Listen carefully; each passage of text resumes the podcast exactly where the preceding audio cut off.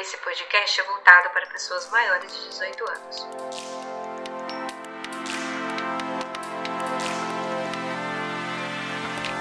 Sejam bem-vindos e bem-vindas. Você está ouvindo o podcast Acompanhadas, um conteúdo produzido pelo Fatal Moda. Eu sou a Nina Sag, acompanhante, escritora e anfitriã. Me acompanha? Ouvir a frase mulher de vida fácil é o mesmo que cutucar a onça com a vara curta, eu diria. Tal expressão nos causa muito incômodo, porque a profissão de acompanhante não pode ser considerada fácil ou simples. E ser uma profissional do sexo e mãe ao mesmo tempo? Bom, essa pergunta ela vai ser respondida nesse episódio. Quais são os desafios de ser mãe e acompanhante? Para esse bate-papo, eu tenho duas convidadas. Ambas atuam na profissão, são mães e influenciadoras. Eu vou falar hoje com a Mel Gaúcha e Alice Salvatore. Meninas, sejam muito bem-vindas. Oi, eu sou a Alice, sou aqui do sul de Minas Gerais e estou muito feliz e muito animada por participar desse bate-papo. Seja bem-vinda, Alice. Agora a gente vai ouvir a Mel. Bom dia, então, meninas. Muito obrigada pelo convite. Eu sou a Mel Gaúcha, né? Como o nome diz, sou do Rio Grande do Sul, sou gaúcha e eu atendo na cidade de Canoas, Grande Porto Alegre.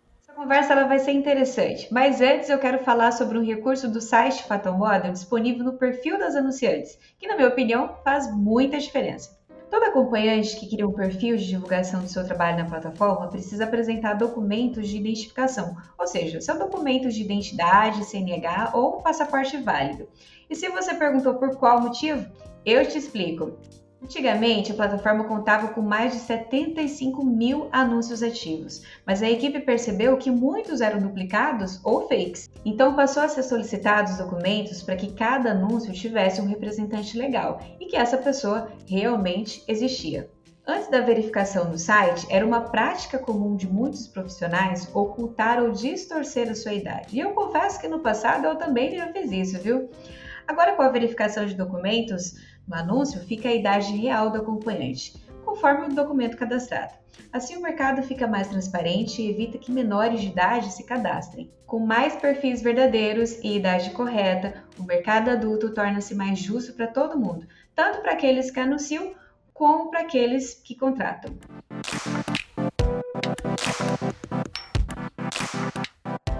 Quando é que a gente se sente mãe pela primeira vez? É quando a gente começa a amar o outro serzinho mais do que a própria vida? É quando ele ou ela mexe na sua barriga e você tem certeza que tem mesmo uma pequena vida ali dentro? É quando você passa a primeira noite em claro tentando amenizar as primeiras cólicas? Ou quando você percebe que as primeiras amamentações racham o bico do peito, mas a dor de não conseguir amamentar o seu filho é ainda maior? Ser mãe é uma dádiva ou uma missão? E como é carregar o fardo do julgamento por ser uma profissional do sexo e ser mãe ao mesmo tempo?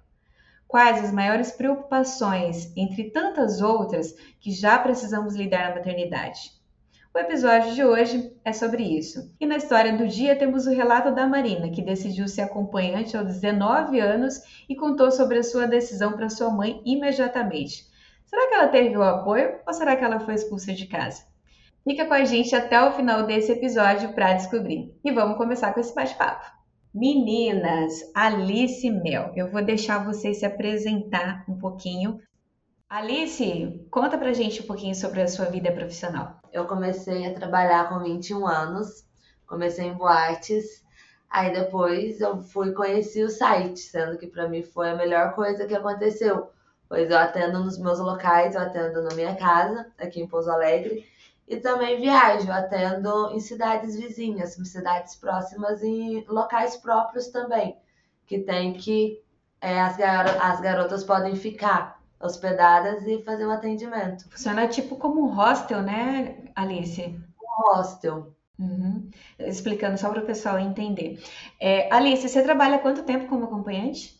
Trabalho desde os 21. E você tem quanto? Eu tenho 28. Ah, tem um tempinho já também, né? Sim. Que legal. A, a Alice, ela é acompanhante ela é influencer Fatal Moda também.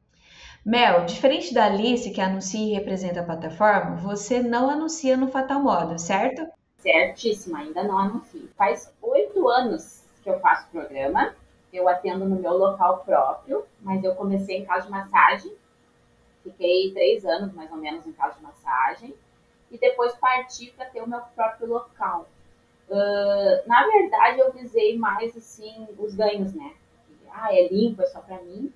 E eu acabei encontrando uma, coisas bem melhores do que só os ganhos a mais, o ganho limpo para mim.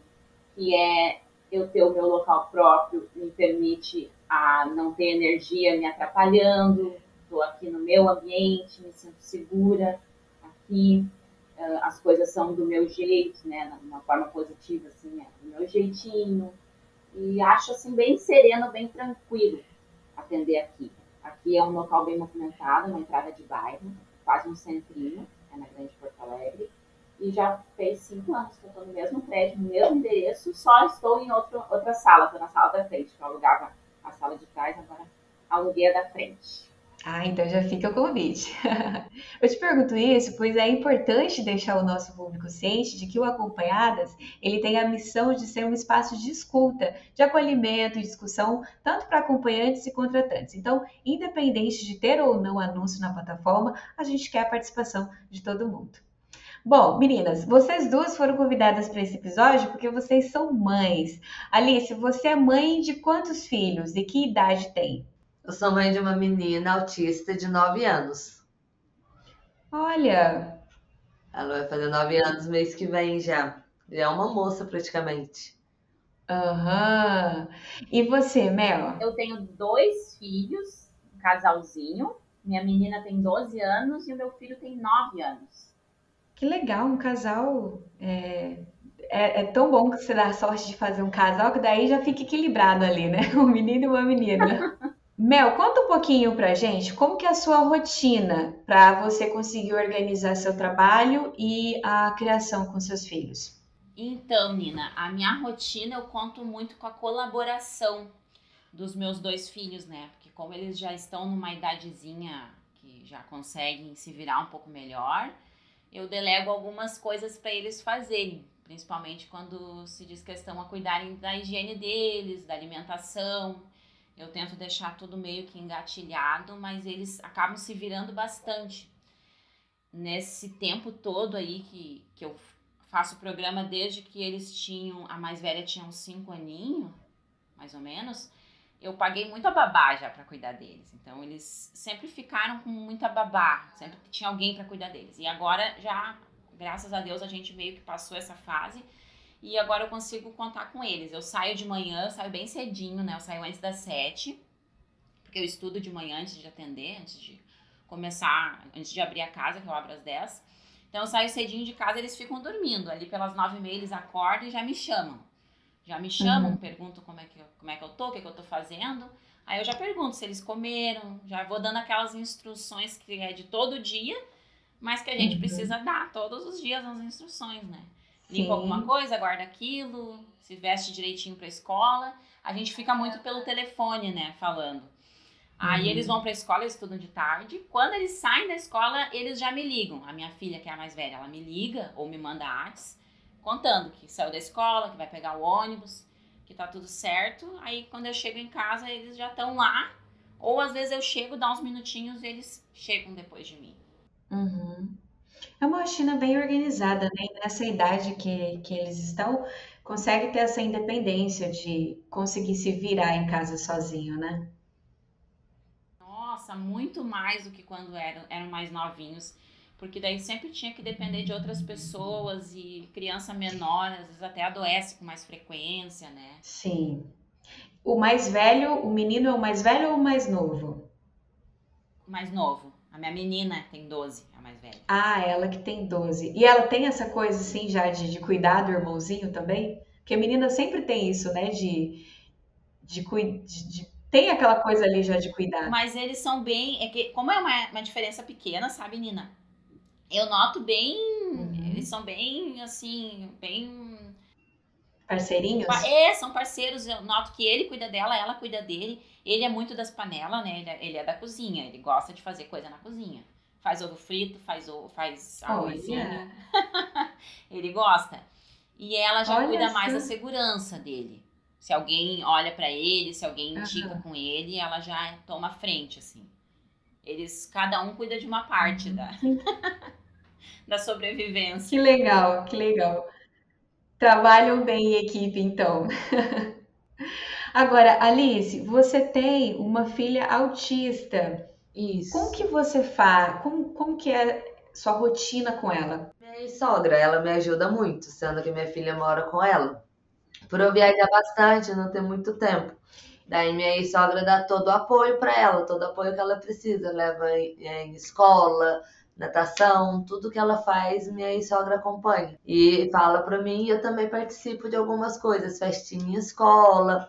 Eu sempre tô vendo ela, sempre saindo com ela. Com que idade que ela foi morar com a, com a avó? Ela foi com quatro anos, E com que idade que você percebeu que ela era autista? com um ano e meio. Um ano e meio. Foi por isso que eu comecei a trabalhar nisso, porque na época os médicos, os tratamentos eram muito caros e o salário mínimo não supria nem metade. Uhum. Aí foi onde eu descobri essa profissão e foi um jeito que me ajudou bastante. Caramba, então você começou a trabalhar como acompanhante para ter mais recurso financeiro para cuidar da sua filha. Isso, vai ter mais recurso para cuidar dela. Interessante. A gente teve aqui um, um caso de uma história que é- tem uma parte aqui do podcast que chama História do Dia, e teve uma história de uma acompanhante que não era filha, era ela mesma, que também ela descobriu que ela tem uma doença que é autoimune e ela começou a trabalhar como acompanhante também para conseguir bancar o tratamento que ela precisa. Então, assim, a gente encontra motivos na- nessa profissão, a gente encontra acompanhantes nessa profissão trabalhando por tantos motivos diferentes, né? E muita gente, e muitas vezes a galera acha que a gente está só por questão financeira, ou às vezes só porque é mais fácil, mas às vezes os motivos têm tudo a ver com família, né? Cuidar da, da própria família ou cuidar da gente mesmo. É interessante. Eu não sabia né, essa questão da sua filha. Quando você está aí na sua cidade, como é que você consegue fazer? Como é que você se organiza para ver ela? Tem algum momento do dia que você fala, não, eu trabalho de manhã ou à tarde, à noite eu fico com ela? Ou você consegue fazer isso? Tipo, final de semana eu vou, pego ela, ou eu pego ela e levo ela pra comer alguma coisa que ela não gosta muito de dormir fora de, de casa. Porque o autista, ele tem esse problema. Ele é acostumado no mundinho deles. Então, não dá pra tirar muito do mundinho dela. Aí, quando ela pede pra vir dormir aqui em casa, ela vem. Aí, passa o final de semana comigo. Eu vou lá, pego ela, fico lá também, que eu tenho toda a liberdade lá. Entendi. Que eu falo, minha sogra é um anjo na minha vida. Ah, imagino, como te ajuda bastante, né? E, e a sua sogra, ela sabe da sua profissão? Sabe? O pai da sua filha sabe da profissão? Sabe, o pai da minha filha sabe, mas não aceita. Mas a minha ex-sogra, ela é tranquila, entendeu? Ela sabe que tudo que eu faço é para ajudar é, com o crescimento e desenvolvimento da minha filha. Então ela não me julga tanto, ela até me Que apoia. bacana isso. E, e, assim, eu não entendo, vou ser bem sincera contigo que eu não entendo muito sobre o autismo, tá? Então, assim, esse tipo de assunto sobre a sua profissão é algo que você consegue conversar com ela ou não? Olha, ainda não, que eu acho que ela é muito novinha. Mas Sim. teve uma namorada do meu, do meu ex que já chegou nela e falou pra ela, falou pra ela, ai, sua mãe é puta. Ela veio perguntar pra mim, eu achei super desnecessário esse tipo de comentário, entendeu? Ela não tá na idade nem na cabeça ainda de entender. Mas quando ela estiver mais velha, entendendo, aí eu vou sentar, quero sentar e explicar pra ela tudo certinho, por que que eu fiz isso, por que que eu comecei. Contar a real a realidade pra ela, entendeu? Não deixar os outros colocarem as coisas na cabeça dela. Sim, e como é que você explicou pra ela isso? A sua mãe é puta. Como que explica isso pra uma criança? Olha, deu um choque de realidade na hora. Ah, Mas aí eu peguei e falei que não, que a mamãe era acompanhante, era o serviço da, da mamãe, era o trabalho meu. Ela não entendeu muito, mas tá bom.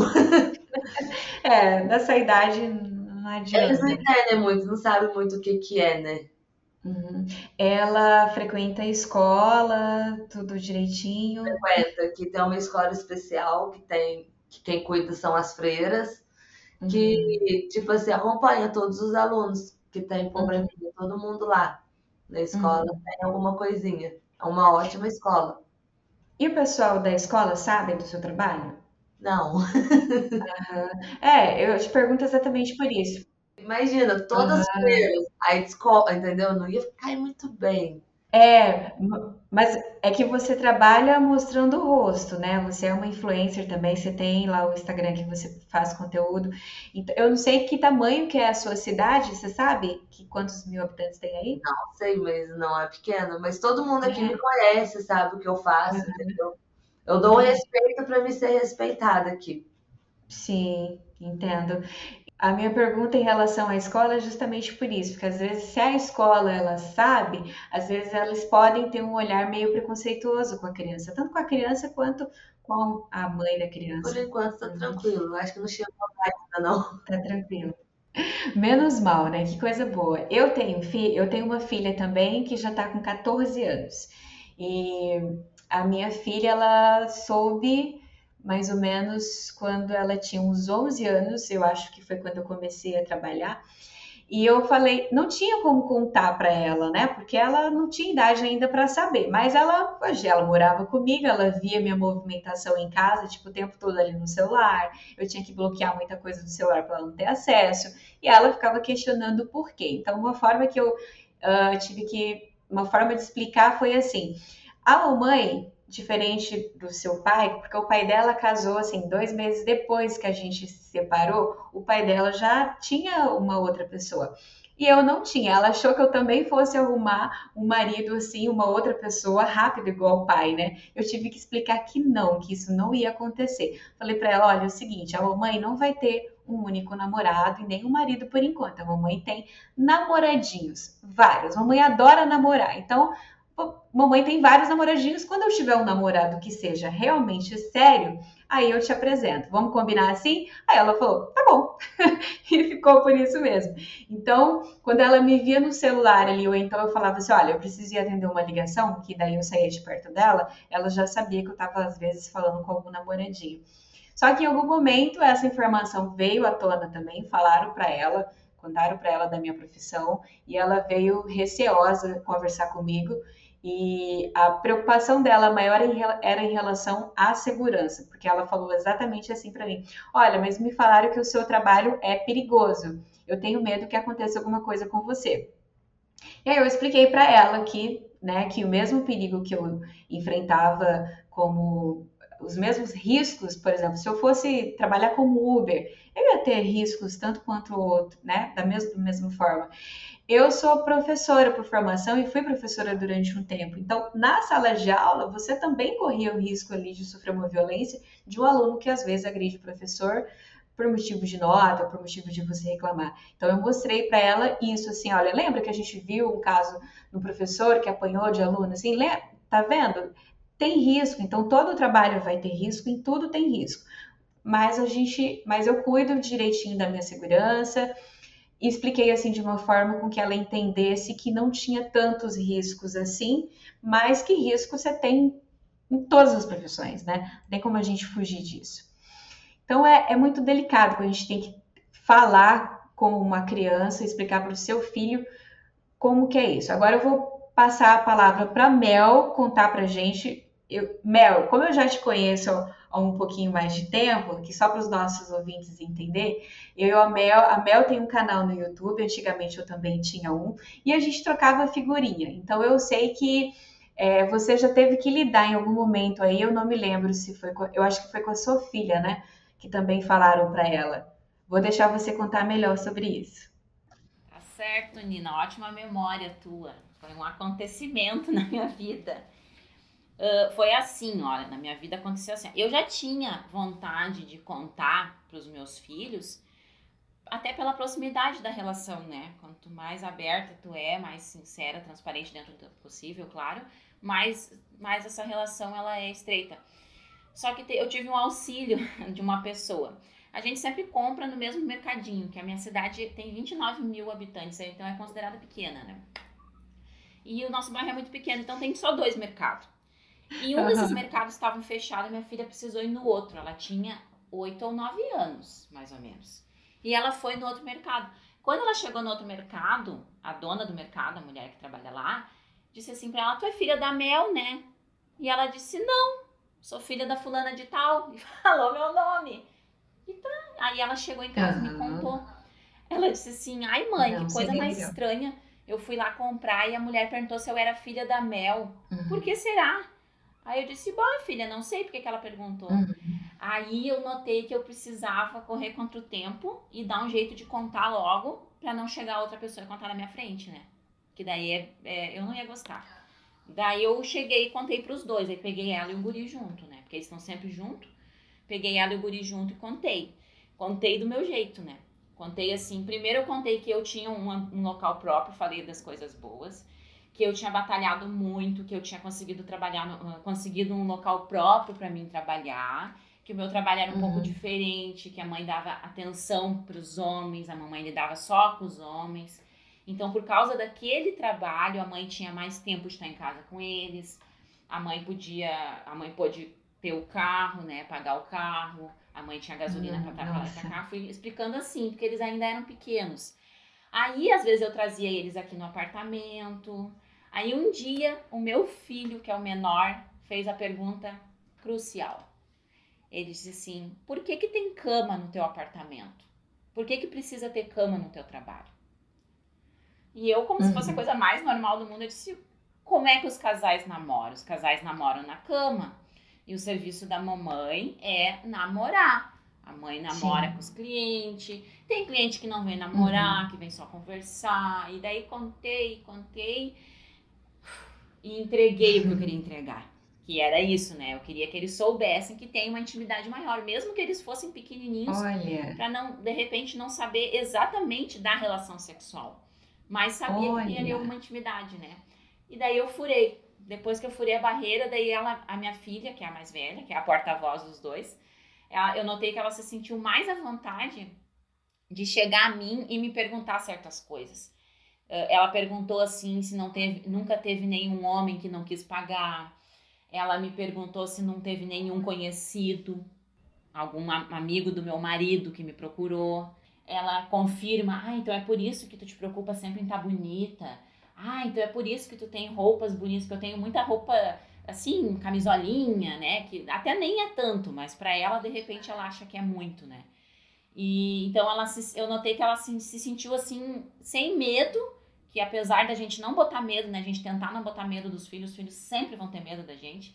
Então eu notei que ela perdeu um pouco esse medo de, de vir buscar né, as respostas para essas curiosidades dela, né? Ela é porta-voz dos dois. Com certeza são perguntas que eram dele também, do meu guri, e que ela acabou me fazendo. Até hoje eu noto que ela é bem aberta assim comigo para perguntar sobre certas coisas. bacana isso. Eu tenho um blog, Mel, que eu comecei a escrever assim que eu comecei a trabalhar como acompanhante, e lá eu sempre escrevi que eu era, que eu já tinha sido casada, que eu era mãe, enfim. Então eu tinha alguns clientes que, pessoas ali que liam blog e aí agendavam comigo e vinham por causa da minha história e traziam presentinhos assim, ah, eu trouxe chocolate para você levar para sua filha, trouxe um livro infantil para você levar para sua filha. Então é, em algumas situações assim, que, que veio o chocolate para ela, um livrinho para ela, eu falei, eu fiz questão de falar, olha, um cliente que acompanha a mamãe, que o meu blog, trouxe, mandou chocolate para você, mandou um livro, entregava mesmo presente para ela, para ela ver que era assim, ah, independente, podia ser qualquer outro tipo de cliente normal, que, né, podia ser um colega de trabalho que estava mandando um presente para ela, um chocolate, né, podia ser qualquer pessoa, então é, justamente para ter essa ideia de que, ó, é, no, né, é normal, é um trabalho como qualquer outro. Então, tem pessoas ali que elas estão ouvindo as nossas histórias, que ela entende que você teve uma história por trás, que você tem filhos, acha legal mandar um, né, chegar em casa, a mãe vai ter um mimo com o filho também. Já te aconteceu alguma coisa assim com vocês duas? Do cliente levar algum mimo para a criança? Porque a gente recebe, eu sei, a, a gente recebe mimos de vez em quando. E para vocês, já aconteceu de receber um mimo aí pro, pro filho ou pra filha? Ah, comigo direto, às vezes acontece. Minha filha recebe.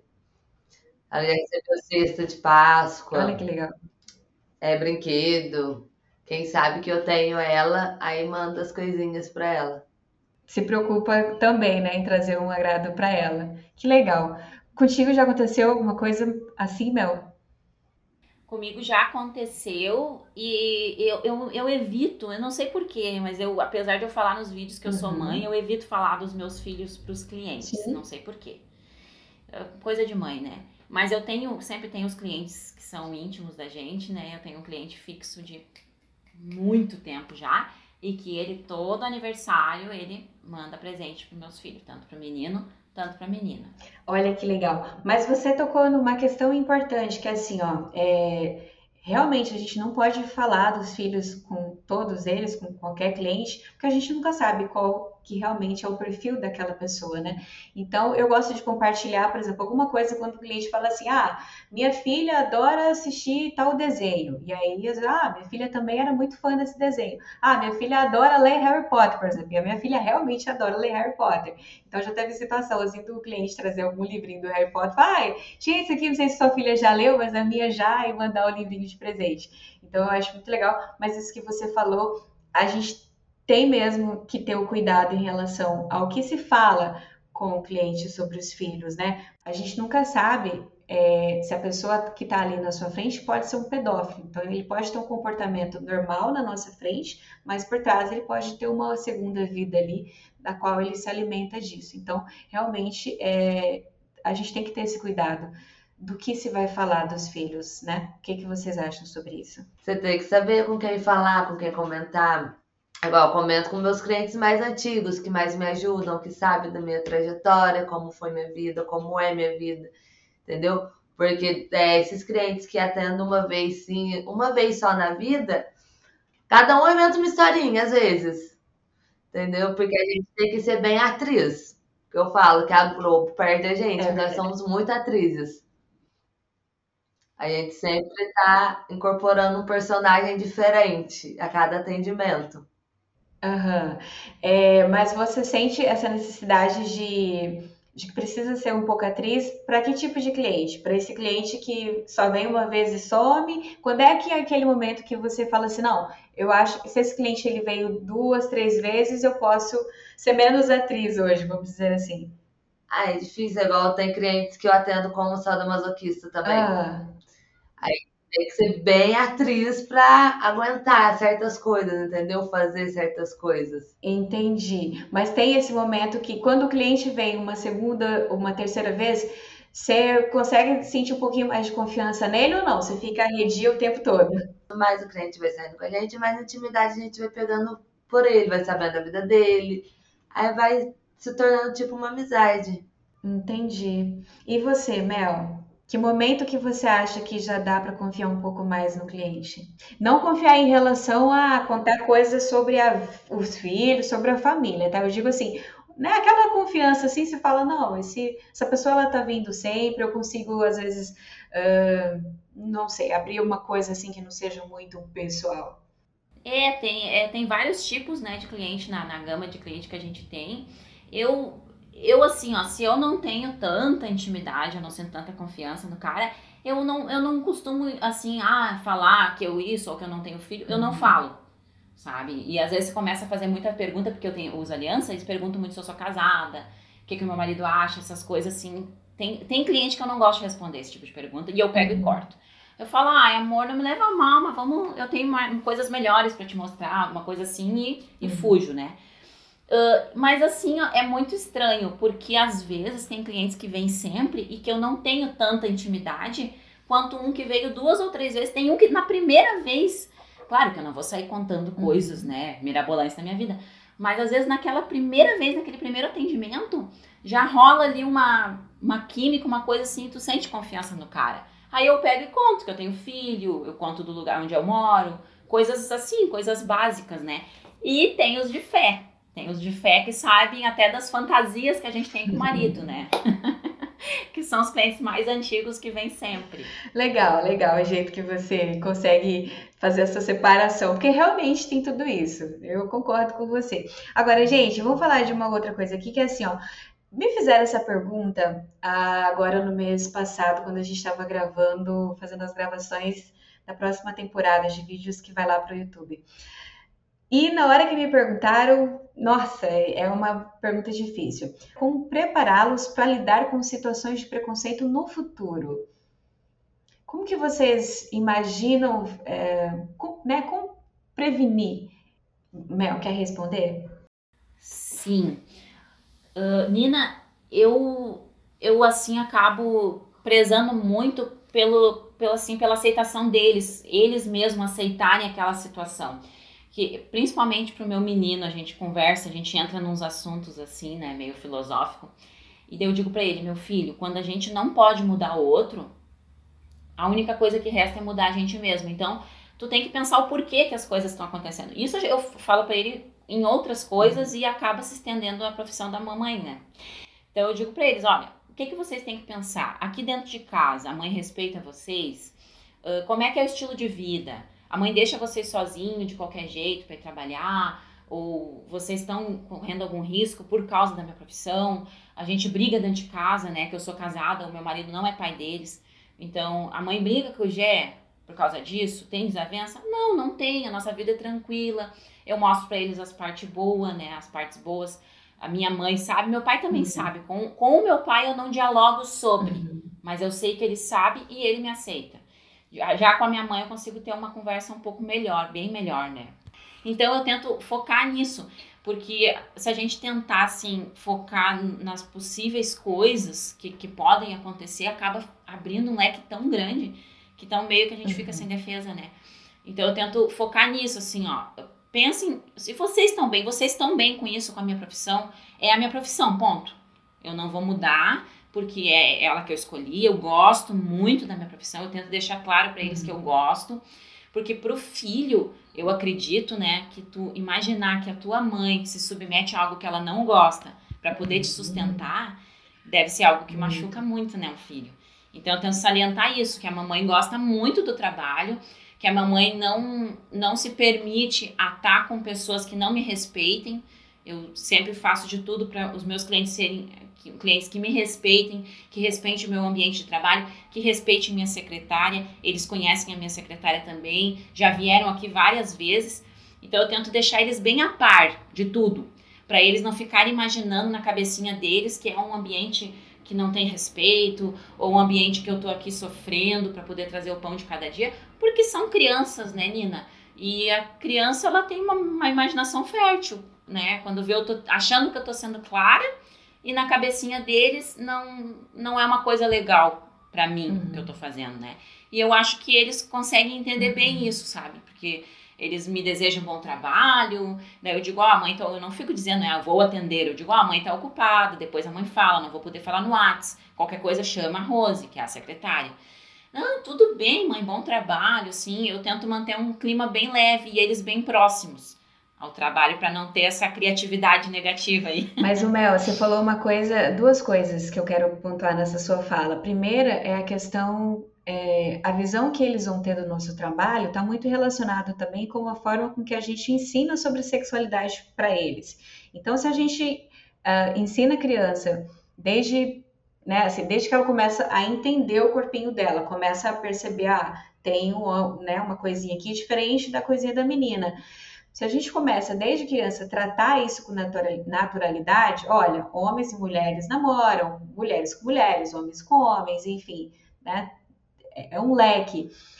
Tra é essa coisa de trazer a sexualidade, não tratar isso para a criança, mas à medida que elas vão tendo curiosidade, a gente conversar a, do assunto com naturalidade.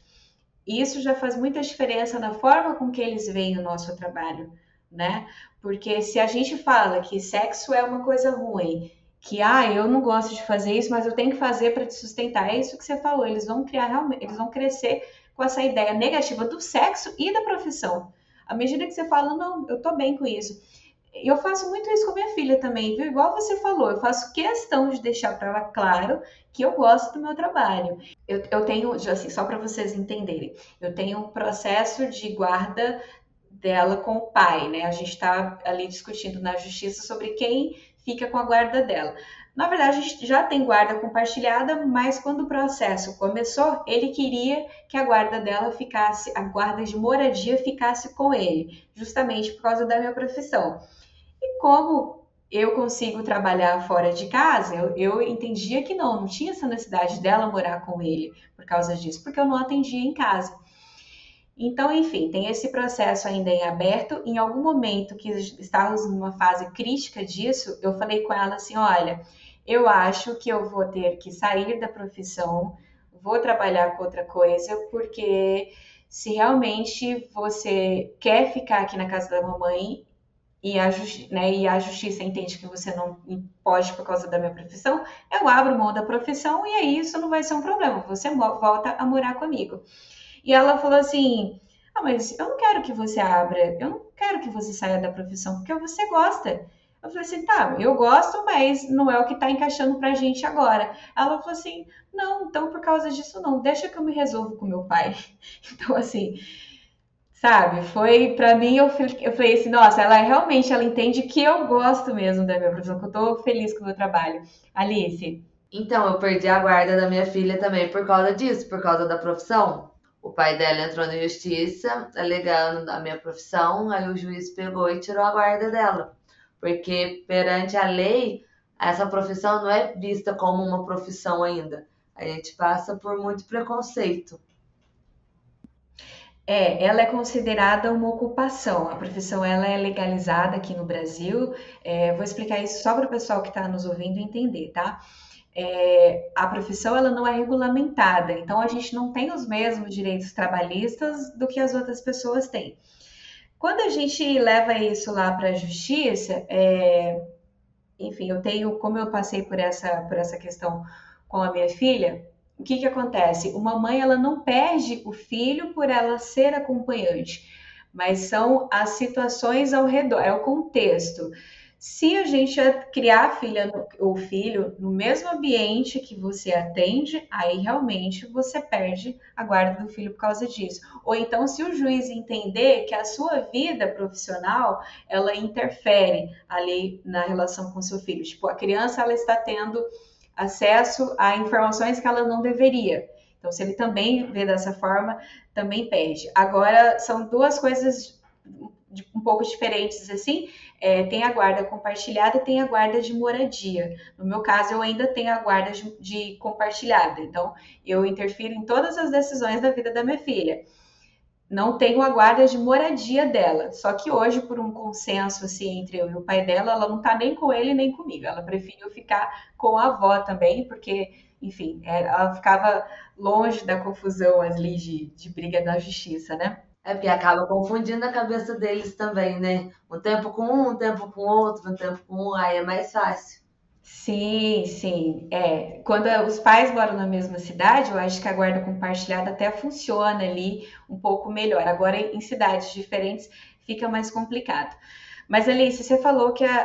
tá. E como que é a questão da sua guarda hoje? Você tem que direitos que você tem sobre a sua filha, sobre as decisões da vida dela? Olha, não tenho direito a muitas decisões, não. Quem dá mais decisões é a minha ex-sogra. Ela que cuida mais, ela que fica mais com ela, porque o pai dela também não mora com ela. Ela mora só com a avó paterna. Então fica mais é, as decisões por ela, só quando precisa fazer alguma coisa que depende de mim. Aí me fala, mas eu fico sabendo de tudo que vai, que acontece na vida dela, as coisas que vão fazer, que não vão. Eu sou bem presente, entendeu? Uhum. Ela te pergunta por que que ela já te perguntou por que que ela não mora com você? Ela já perguntou para mim por que que eu viajo bastante. Ah, e você... eu trabalho bastante. Aí eu falo para ela que eu trabalho bastante para ela ter tudo que ela quer. Aí eu falo, ah, então tá bom, mamãe. Aí você me dando de tudo, tá bom. Para ela já tá ótimo. Com eles é sempre, é sempre mais simples, né, com a criança, porque você explica ali, eles falam, ah, então tá bom, não fica colocando tanto problema. Não, eles não põem muito empecilhos. Aí ela me liga, me pede as coisas, aí eu pego e dou pra ela. Pra ela isso já tá ótimo, não importa eu trabalhar tanto. É igual tem vezes que eu pego, posso estar longe, eu mando uma pizza pra ela de noite. Nossa, tem que ver a felicidade dela, entendeu? Aí ela fala, vem comer comigo. Eu falo, não, mamãe tá longe, não tá na cidade. Ela, Tá bom, pelo menos eu mandar a pizza. Olha só, ainda é irônica, né? O Alice, mas é, a Mel já respondeu isso, agora eu vou te fazer a mesma pergunta. Como que você pensa em, em, em conversar com ela sobre essa questão de preconceito? Olha, no futuro, se alguém falar alguma coisa assim para você, você pode responder da seguinte forma. Como que você pensa em fazer isso? Então, isso ainda eu estou estudando muito, por, pela ocasião da minha filha entendeu? Por ela ser autista. Eu tô esperando ela pegar uma idade maior, que já entenda das coisas, e ver um jeito, um jeitinho para explicar Uhum. para ela que ela entenda, porque o autista ele tem um mundo deles. Uhum, Se eu começar a falar muita coisa, ela não vai entender. uhum. Então tem que ser uma coisa bem simples. Mas até lá ainda vai um tempo ainda. É, e aqui, eu já vou te deixar uma sugestão assim para você ter, procurar uma terap- é, uma psicóloga, alguém, um profissional que te ajuda, que te ajude nesse sentido de como conversar isso, né? Porque a partir de uma certa idade, sei lá, acho que uns 14, 15 anos, eles vão convivendo ali com a, naquela fase da adolescência e parece que a adolescência é um período mais tenso para qualquer um, né? Eu acho que a adolescência é uma fase terrível, assim. E ali você não consegue medir o- as informações que seus filhos. vai- a gente não consegue essa. medir o que, que eles vão receber, o que, que eles vão ouvir. Então, eu acho que para o seu caso, que é uma situação dela ser autista, de repente, né, procurar uma ajuda profissional ali para saber como conversar com ela esse assunto. Agora, só para fechar a questão aqui que eu estava pontuando as duas coisas com a Mel, era isso, Mel. A, a gente está é, com essa questão da sexualidade, tratar ela de uma forma bem resolvida com os filhos e deixar muito claro que tá na profissão porque gosta. E aí isso já faz uma tremenda diferença, né? Faz muita diferença, Nina. Muita diferença. E, e cria até um, um canal mais aberto para eu e ela falar sobre sexo, que sobre a vida sexual dela, né? A futura vida sexual dela. Que ontem a gente entrou nesse assunto. Então ela perguntou para mim né, na questão da AIDS, né? Porque a gente, eu levei eles para tomar Sim. a vacina do Covid. Aí ela perguntou se ela tinha alguma vacina ainda para tomar. Eu disse, acho que tu tem que tomar do HPV. Ela perguntou o que, que era o HPV, daí eu comecei a explicar para ela dela, ah, e não é igual a AIDS? Então nisso a gente acabou entrando no assunto e eu senti que ela assim, que ela teve bastante segurança em mim, porque ela já tem 12 anos, então ela sabe que eu tenho alguma experiência sexual, né? De repente, para o menino, ele ainda não sabe que a mãe trabalha com isso, mas não consegue compreender exatamente. A mãe tem muitas experiências sexuais e ela já conseguiu entender. Eu peguei já nela que ela conseguiu entender. Então, ela se sentiu assim, com uma enciclopédia. Eu senti no jeitinho dela, ela perguntou de, de AIDS e perguntou de relação sexual e comentou que algumas amiguinhas falavam em fazer para agradar os meninos. Então, entrou em umas questões assim que eu até achei que fosse um pouco mais complicado de eu conseguir abordar com ela. E ela que acabou me perguntando, e eu, eu curti bastante isso. Mas sabe uma coisa legal também, Mel, que eles podem ter essa, que você pode passar para eles de uma outra forma, a questão de, uh, de, ser profissional do sexo. Eu gosto muito dessa expressão, profissional do sexo, porque isso engloba muita coisa. Você na sua você é acompanhante há oito anos, então você realmente entende muito sobre sexualidade. Eu falo muito isso para minha filha. Olha, é, hoje eu estudo, hoje realmente eu estudo é, sexualidade, sexologia. Então ela sabe que a ah, minha mãe, beleza, é acompanhante, mas ela não é só acompanhante, ela é uma profissional, é uma sexóloga, então ela entende. Então, é, se eles conseguem te ver dessa forma, olha, minha mãe entende muito de sexo. E tem coisa mais legal nessa na fase da adolescente, daqui a pouco eles vão passar, do que, nossa, quando o pai de alguém, né? Lembra isso muito quando a gente era adolescente? Se a mãe ou o pai de alguém é mais um pouco, tem uma cabeça assim mais liberal que você pode lá fazer pergunta, você acha o pai de fulano tão legal? Então eles vão crescendo com essa cabeça que não, minha mãe é uma pessoa bem resolvida sexualmente, eu posso fazer esse tipo de pergunta para ela. Então, quando você vende essa ideia do ah, minha mãe é uma profissional do sexo, eles vão ter mesmo essa confiança de eu tenho liberdade para perguntar isso para minha mãe, que ela vai responder numa boa. Sim, com certeza, né, Nina? A liberdade ela é sempre bem-vinda dentro de casa, o diálogo, seja por, qual, por qualquer assunto. E sexo mais importante ainda. Sim, é, tem, é, tem um momento na minha, da minha filha que ela tinha uns 7, 8 anos que ela já tinha aprendido a ler. E lá na minha cidade onde ela nasceu, onde ela foi criada, tinha os hotéis na cidade, que lá que era bem iluminado assim, iluminação hotéis. E na saída da cidade sempre tinha motéis. E um dia ela perguntou para mim qual era a diferença entre motel e hotel. Eu respondi para ela, eu falei assim, olha, hotel, as pessoas elas vão para se hospedar, depende, vão para se hospedar, mas motel é específico para quem quer ir namorar. no motel? Aí ela falou: Hum, sabe por que, que eu tô te fazendo essa pergunta? Porque eu perguntei pro meu pai e ele falou que é porque erraram na letra na hora de escrever. olha, desculpa, mas olha como que ela foi esperta. Ela fez que ela estranhou a resposta do pai e falou: Deixa eu perguntar para minha mãe. E aí eu expliquei para ela, eu falei assim, olha, às vezes pode ser que ele, né, não ficou à vontade para conversar, para te explicar o que que se faz no motel. E tá tudo bem, ele não te explicar, ele é seu pai, às vezes ele também vai sentir vergonha um pouquinho ou não vai saber como te explicar. Aí ela falou assim: "Ah, é verdade". Mas ela ficou pensando assim: "Olha só, não é uma diferença de letras".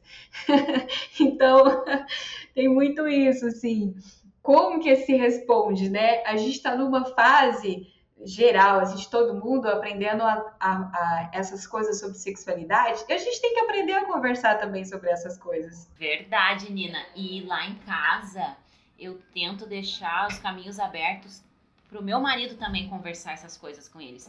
E eu noto que os homens, eles se sentem um pouco mais retraídos do que nós mulheres para conversar de sexo. Claro, tem a questão que é eu que sou a mãe deles, né? Mas assim, se, se vocês tivessem como mensurar o jeito que ele é próximo dos meus filhos, quando é na questão de falar qualquer coisa relacionada a sexo, mesmo namoradinho ele até brinca, mas a sexo eu noto que ele meio que entra em pânico, assim, ele fica quieto e deixa para mim falar. É, principalmente quando é um pai tendo que conversar com uma filha né? É, aí para eles é mais difícil essa conversa, porque é a sua filha. Você não quer nem para começar, você não quer nem que sua filha faça sexo também no futuro. Eu falo para mim, não, fica até os 30, não tem problema você ficar até os 30 sem começar a vida sexual. e ela leva na brincadeira, ela fala assim: "Não, você não esperou até os 30". Mel, a Alice já comentou ali com a gente a questão da questão jurídica em relação à guarda da filha dela. Você já teve receio de perder a guarda dos seus filhos por causa da profissão? Eu acho que esse receio eh, sempre rola, né? Sempre tem esse medo porque é um bem hum. muito precioso. Uh, então eu tive um pouquinho de medo, sim, Nina. Bem lá no início, que quando ele descobriu, ele descobriu quando eu estava um ano mais ou menos fazendo o programa. Uh, só que depois, logo, o meu medo já foi se dissipando, apesar de ficar sempre um pouquinho presente, né? Porque, assim, ele é um cara que ele não tem uma profissão definida. Ele trabalha, mas ele não tem uma profissão definida. Ele mora com a mãe, ele morava né, com a mãe agora. Agora, menos de um ano, ele casou. Foi morar em outro lugar. Ele já era, já tinha uma, uma esposa, né? Até, inclusive, muito legal a esposa dele. Uh, e ele morava com a mãe. Então, era uma situação assim que eu via que para eles ia, eles iam ter que, que, que trabalhar muito para conseguir conciliar isso na vida deles. Então isso me deixou um pouquinho mais confortável assim. E eu sempre tentei me informar uh, bastante sobre essa questão assim do que que pode, o que que não pode, porque eu já desconfiava desde o início eu já desconfiava que não ia ser por esse simples motivo que eu ia perder a guarda uhum. dos meus filhos, né? Uh, então eu sempre trabalhei assim, eh, longe da onde eles estão. Eles estudam, né, moram, estudam, fazem todas as atividades que eles têm que fazer numa cidade diferente da que eu trabalho. Eu trabalhava meio longe. Então, isso acabou que fazendo com que eu me sentisse mais segura quanto essa questão de tirar a guarda. Mas, né, no vamos ver mesmo, a gente tem um pouquinho de medo. Lá no fundo, tu tem medo, né? Porque são teus filhos. Bom, eu fui consultar um advogado para ele nos trazer uma legitimidade sobre essa questão. Nós vamos ouvir o Dr. Natson. Olá, amigas e amigos do podcast do Fatal Model. Inicialmente, quero desde já agradecer o convite e dizer que é uma honra participar e contribuir com um pouco de conhecimento jurídico, auxiliando nossos ouvintes a dirimir as suas dúvidas, especialmente num tema tão importante como o proposto. Bem, a resposta dessa pergunta, ela é ao mesmo tempo simples e também complexa. Tá, mas para não criar um temor desnecessário, pânico, vamos logo ao que interessa. A afirmação é clara e sem dúvida alguma. A condição da mãe ser uma acompanhante não é fator determinante para a perda da guarda de seus filhos. Então, minhas amigas, fiquem tranquilas que a condição profissional não é motivo para que a custódia da criança seja destinada ao pai numa eventual disputa judicial. Pois bem, Essa é a resposta simples e objetiva que vocês esperavam. Contudo, temos que considerar também que existe uma resposta complexa ao caso, como eu já citei anteriormente, e que abrange situações que sim podem levar à perda da guarda. Em primeiro lugar, é bom termos ciência que a legislação brasileira determina que, na hipótese de pais separados, a custódia de seus filhos menores deverá ser preferencialmente compartilhada. Ou seja, a responsabilidade dos pais sobre a criança é mútua, havendo compartilhamento dos deveres, direitos e obrigações. Então, nessa condição que é a guarda compartilhada, os seus filhos serão e terão os cuidados de maneira igualitária, tanto por você como também pelo pai. E isso mesmo que residam em cidades diferentes. Mas esse é um assunto para outra oportunidade, onde poderemos aprofundar é, com mais detalhes sobre a guarda compartilhada. Tudo bem? Mas voltando ao assunto. Quando nos deparamos com uma situação em que seja impossível a guarda ser realizada de forma compartilhada, independente do seu motivo, ela então será exercida de forma unilateral por aquele genitor, por aquele pai, por aquela mãe que tiver melhores condições de cuidado. E olha que não estamos falando aqui de aspecto financeiro, mas sim emocional, afetivo, educacional. Por isso que geralmente na guarda é, unilateral ela é concedida à mãe. É, tem situações biológicas envolvidas, mas sim, geralmente na guarda unilateral ela é destinada à mãe. Entendeu que nós fizemos aqui uma diferença entre guarda compartilhada e guarda unilateral? Feito essa ressalva, vamos a outra pergunta. Como posso perder a guarda? Seja ela compartilhada ou unilateral? Essa é uma dúvida que recai em todas as acompanhantes que são mães. Pois bem, a perda do poder familiar, que é tratada pelo legislador como guarda, ela apenas ocorre com a violação de condições expressas em lei. Então é necessário que o pai ou a mãe incorra numa falta grave, explicitada, contida no nosso Código Civil. E os exemplos dessas faltas estão ali expressos no artigo 1637 e especialmente no 1638. É, não vou fazer a leitura deles, mas uma procura simples no Google vocês vão conseguir entender os motivos ali que ensejam na perda da guarda. Então, dentro desses motivos, existe um que é bem famoso, que está contido no inciso 3 do artigo 1638 do Código Civil, que diz o seguinte: perderá por ato judicial o poder familiar o pai ou a mãe que praticar atos contrários à moral e aos bons costumes. Então, num primeiro instante, numa leitura rasa e superficial deste texto, e principalmente na visão daqueles tidos como conservadores, Tal hipótese se enquadraria perfeitamente para as mães que são acompanhantes. Já que, não, sejamos hipócritas, né? Ainda vivemos num mundo preconceituoso que julga a profissão como algo imoral e que atenta contra os costumes de uma família tradicional. Então, a princípio, a, na visão dessas pessoas, a, o atentado contra a moral e os bons costumes recairia perfeitamente para a mãe acompanhante, mas não é bem isso que acontece.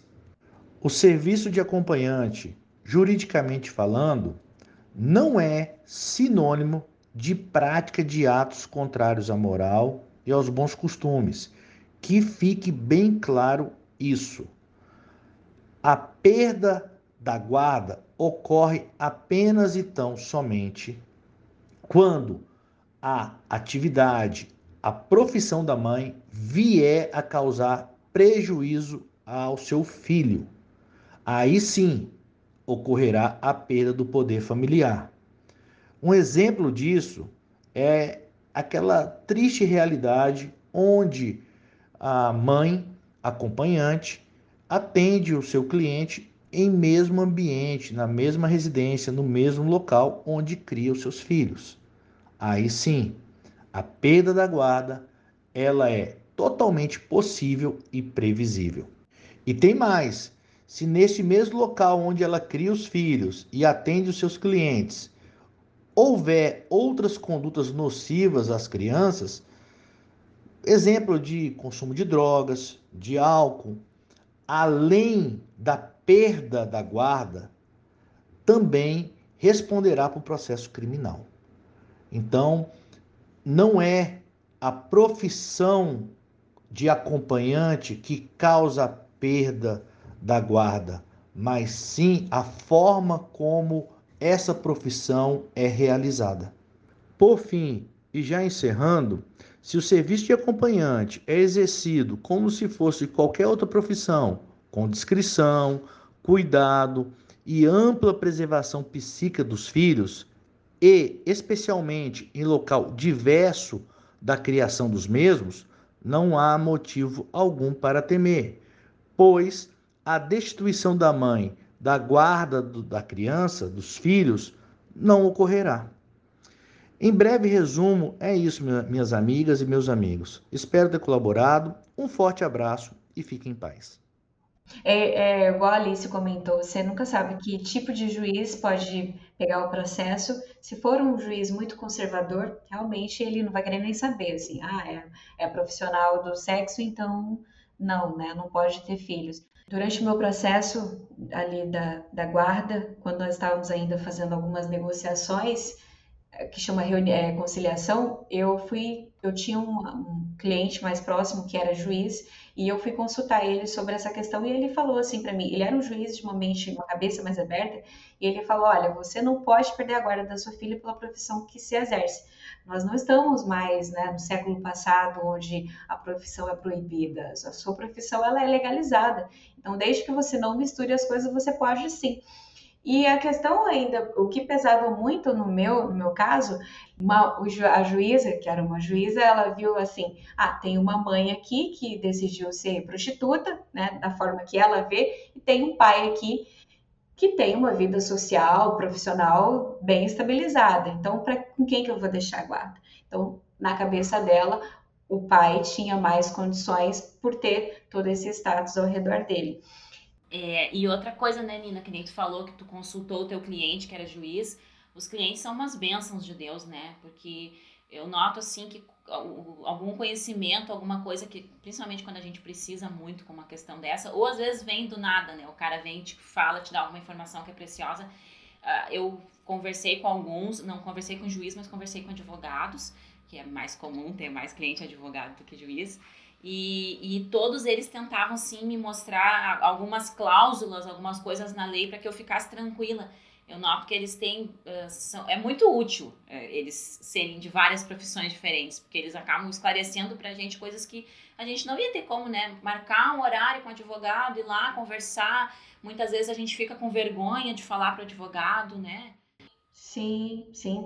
Eu tive, para minha sorte, assim, eu, eu, fui me indicar um advogado que ele, quando ele escutou a, a situação toda, ele não foi preconceituoso, ele super me acolheu, entendeu a situação e me ajudou muito, sabe? Assim, me tranquilizou de várias formas.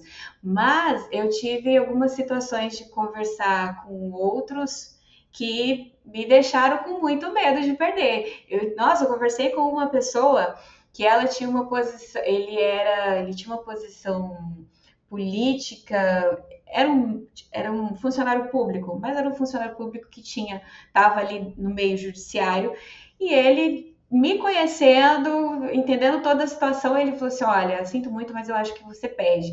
E aí eu fiquei pensando assim, gente, a pessoa tá aqui, me conhece, tá contratando os meus serviços e ainda tá lá dentro do outro lado, né, ali no poder, mas na visão dele, como ele convive ali com as pessoas que lidam com isso, ele tinha certeza que eu ia perder no processo por conta da profissão. Então, assim, olha que, que incoerente, né? Você tem uma pessoa ali que está usufruindo do seu serviço, mas você tem do outro lado ali ele numa posição profissional dos meios jurídicos dizendo não, você não pode ser mãe sendo fazendo o que você trabalha. A Alice ali ela está concordando. Fala, Alice, um pouquinho, como que foi isso para você? Você ficou em algum momento assim com muito medo de não conseguir mais ver sua filha, não ter mais acesso? Ah, fica, a gente fica, né? Porque tem muitos juízes ainda que têm a cabeça muito pequena, entendeu? Que acham que só por causa da profissão não, a gente não pode ter acesso à criança, que a gente vai tipo induzir a criança a ser a mesma coisa que a gente é, e não é bem assim. É verdade. Agora, gente, falando assim da relação materna, tem alguma brincadeira ou algum tipo de programa que vocês fazem entre vocês, programação entre família, que os filhos de vocês mais gostam? Aqui em casa era sempre jogos. Eu tô com uma pilha ali de jogos, inclusive, organizando, porque ela sempre adorou fazer quebra-cabeça, joguinhos, aquele jogo banco imobiliário.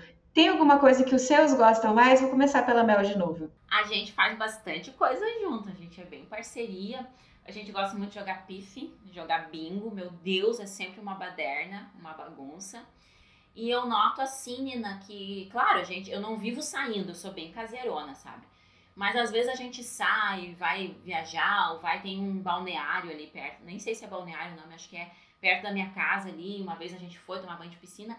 E sempre quando a gente vem voltando para casa, parece uma gravação. Meu filho fala a mesma coisa. Ele fala assim: mãe, o passeio tava ótimo, mas eu adoro estar tá na minha casinha. então, assim, as coisas mais divertidas e as coisas assim que a gente que eu noto que ele, eu também, mas que eles mais aproveitam é quando a gente tá em casa e tá só nós, só nós quatro, eu, meu esposo e os dois.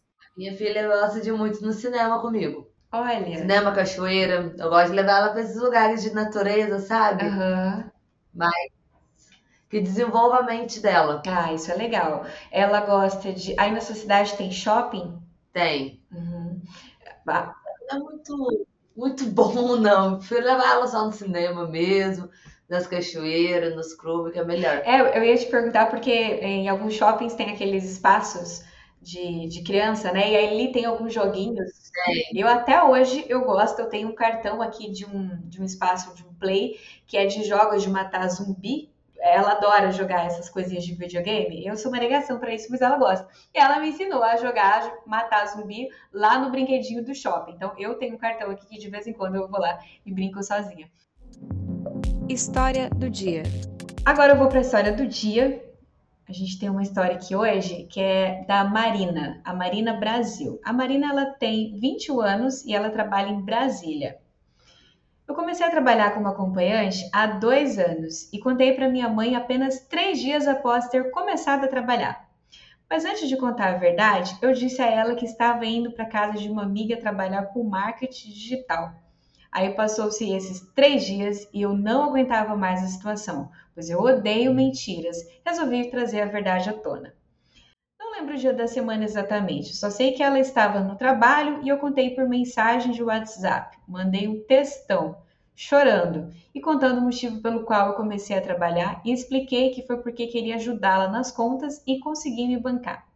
Ela me respondeu assim: isso não é uma coisa que uma mãe quer para sua filha. Eu só não quero que você se sinta obrigada a fazer isso.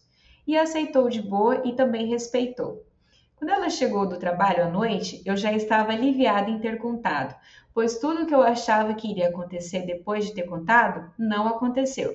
Achei que ela iria me expulsar de casa e não me considerar mais como filha, só que ela viu que a minha intenção com o trabalho seria ajudar. Só se preocupou comigo, quis saber onde eu trabalhava, se era seguro, se eu estava me sentindo bem fazendo aquilo, e desde então eu passei a trabalhar de boa, com a consciência limpa e sem sentir a dor no coração por estar mentindo. Minha mãe lida de forma muito boa com a profissão que escolhi. Por ela ser reservada e de poucas palavras, não pergunta nada sobre minha carreira e nem sobre atendimentos. Eu gosto de conversar com ela. Considero que, além de mãe e filha, somos muito amigas. Gosto de contar se foi bom ou se ruim, quando quando tem histórias engraçadas, quando atendo cliente legal e ela só ouve e fala: "Que bom".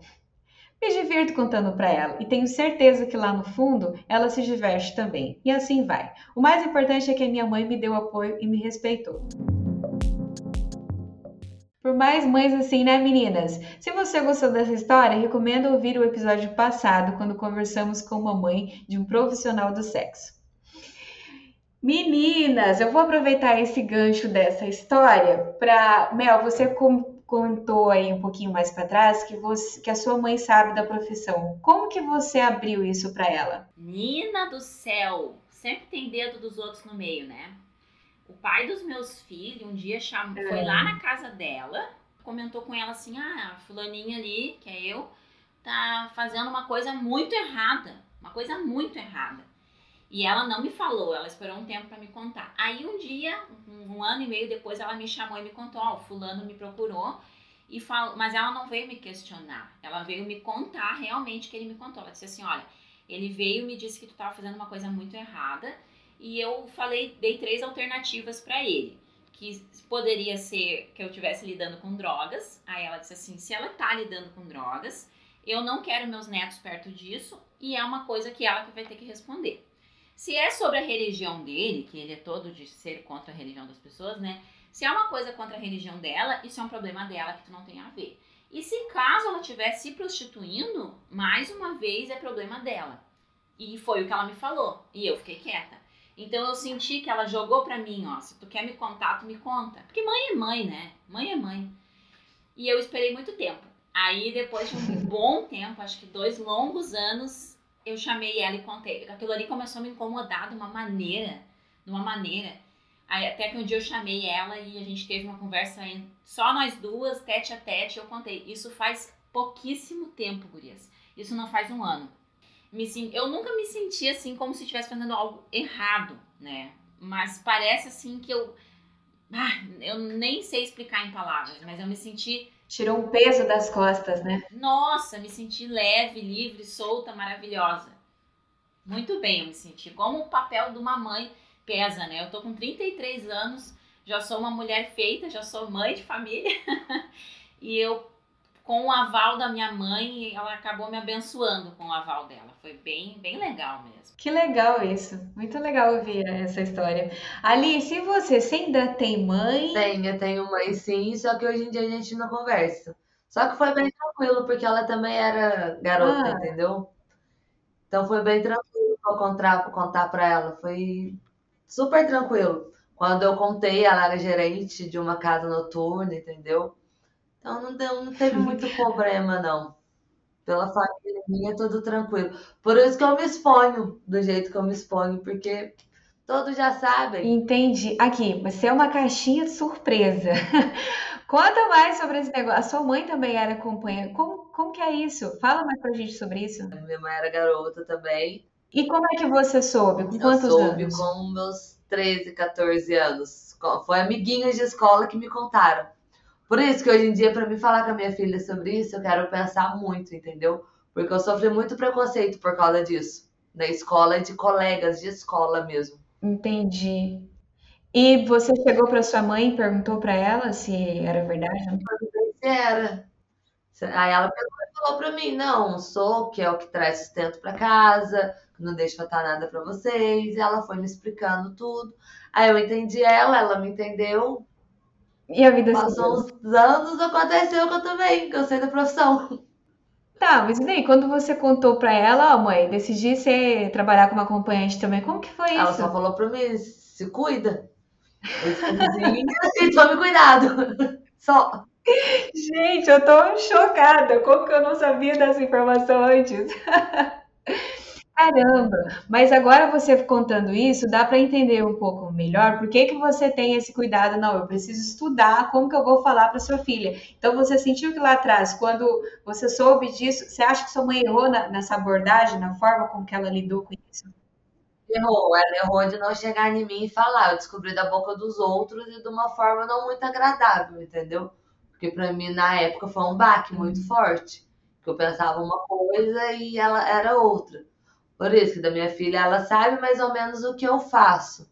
Que eu trabalho viajando, que eu trabalho com o público masculino. Eu explico um pouco, mas quando eu chegar para explicar para ela certinho, eu quero que ela escute da minha boca, não da boca dos outros. Igual aconteceu comigo. Rapidinhas. Agora a gente vai para a parte rapidinhas. Nesse quadro, eu falo para vocês uma palavra ou uma frase e vocês me respondem de forma assim, muito espontânea o que vier na cabeça de vocês, tá bem? Mel, um hobby só seu. Tomar chimarrão? Tomar chimarrão. Legal. E o seu, Alice? O meu? Ah, eu gosto de natureza. Legal. Um lazer com os filhos. Andar de bicicleta. Ai, adoro também. E você, Alice? Comer pizza com a minha filha.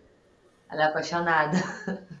Ótima programação também. Um desejo para o futuro deles.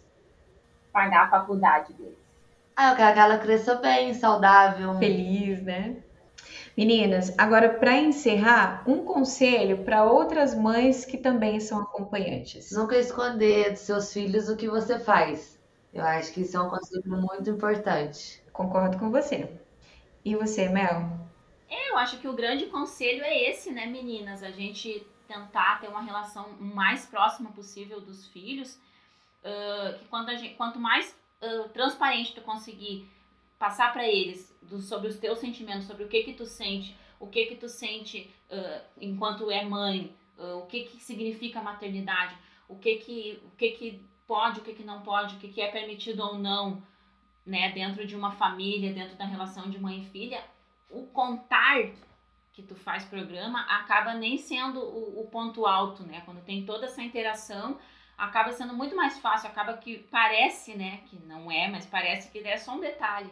É só um detalhe tu contar o porquê que o teu trabalho é daquela forma, se tu gosta, se tu não gosta. Eu, eu acho bem mais fácil a gente contar depois que a gente tem essa relação mais, mais sólida, podemos dizer assim, né? Mel, você falou uma coisa muito importante, é o porquê, né? E sempre que a gente explica o porquê das coisas, de tudo que se faz, o porquê que funciona assim, o porquê que funciona assado, as crianças entendem de uma forma melhor. Então, você tocou num, ponto que é importante. Explicar o porquê e isso que você tinha falado antes sobre, olha, eu faço isso porque eu gosto, isso já faz toda a diferença. Meninas, eu adorei bater esse bate-papo com vocês. Adorei quando você falou assim, que o trabalho te traz essa flexibilidade, levar os filhos na escola, fazer tudo isso. Então, a gente tem vários aspectos positivos de estar nessa profissão e, claro, tem os negativos.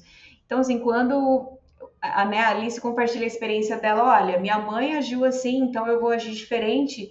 Isso, é, todas essas coisas elas ligam a anteninha para outras colegas que escutam, que às vezes está vivenciando a mesma situação ou tem medo de vivenciar essa mesma situação, elas já conseguem ali ficar alerta, né? Eu acho que a gente aprende muito escutando a experiência dos outros, né? Então, assim, eu vou agradecer vocês imensamente por vocês terem aceitado a participar do podcast. Eu espero que futuramente, se a gente ter outras temáticas que vocês né, topam participar. Então, estou muito feliz de ter participado desse podcast. Espero participar mais vezes, entendeu? Foi muito bom. É sempre bom a gente estar tá conversando, vendo experiências de outras acompanhantes também, vendo como que é a vida, porque cada uma tem uma história, cada uma tem um jeito. Eu que agradeço, Alice. Aproveita e já passa as suas redes sociais. Quem quiser te seguir lá no Instagram, qual que é o seu? É arroba Alice Salvatore 2020 e o meu Twitter também, e o TikTok também. Legal. E você, Mel? Eu quero agradecer imensamente a oportunidade de conversar com vocês. Foi um grande prazer, espero ser convidada mais vezes. Uh, e é isso, né, gente? Estamos aí a serviço dos homens e a serviço das meninas, sim. É um grande prazer a gente poder falar de coisas que são benéficas para as meninas também, meninas que estão começando ou que já estão há bastante tempo na nossa profissão, mas ainda tem uma insegurancinha ou outra, porque isso é uma coisa que todas nós temos, né? Algumas inseguranças. Quem quiser me seguir no Instagram, sinta-se muito à vontade. Meu Instagram é melgpgaúcha. E o meu canal no YouTube é Papo Reto com Mel. São as duas únicas redes sociais que eu estou usando no momento. Bacana, gente. Então não esquece, tá? A Mel tem um canal lá no YouTube. Vão lá assistir os vídeos dela, porque ela compartilha diversos assuntos lá que são bem interessantes, né, Mel?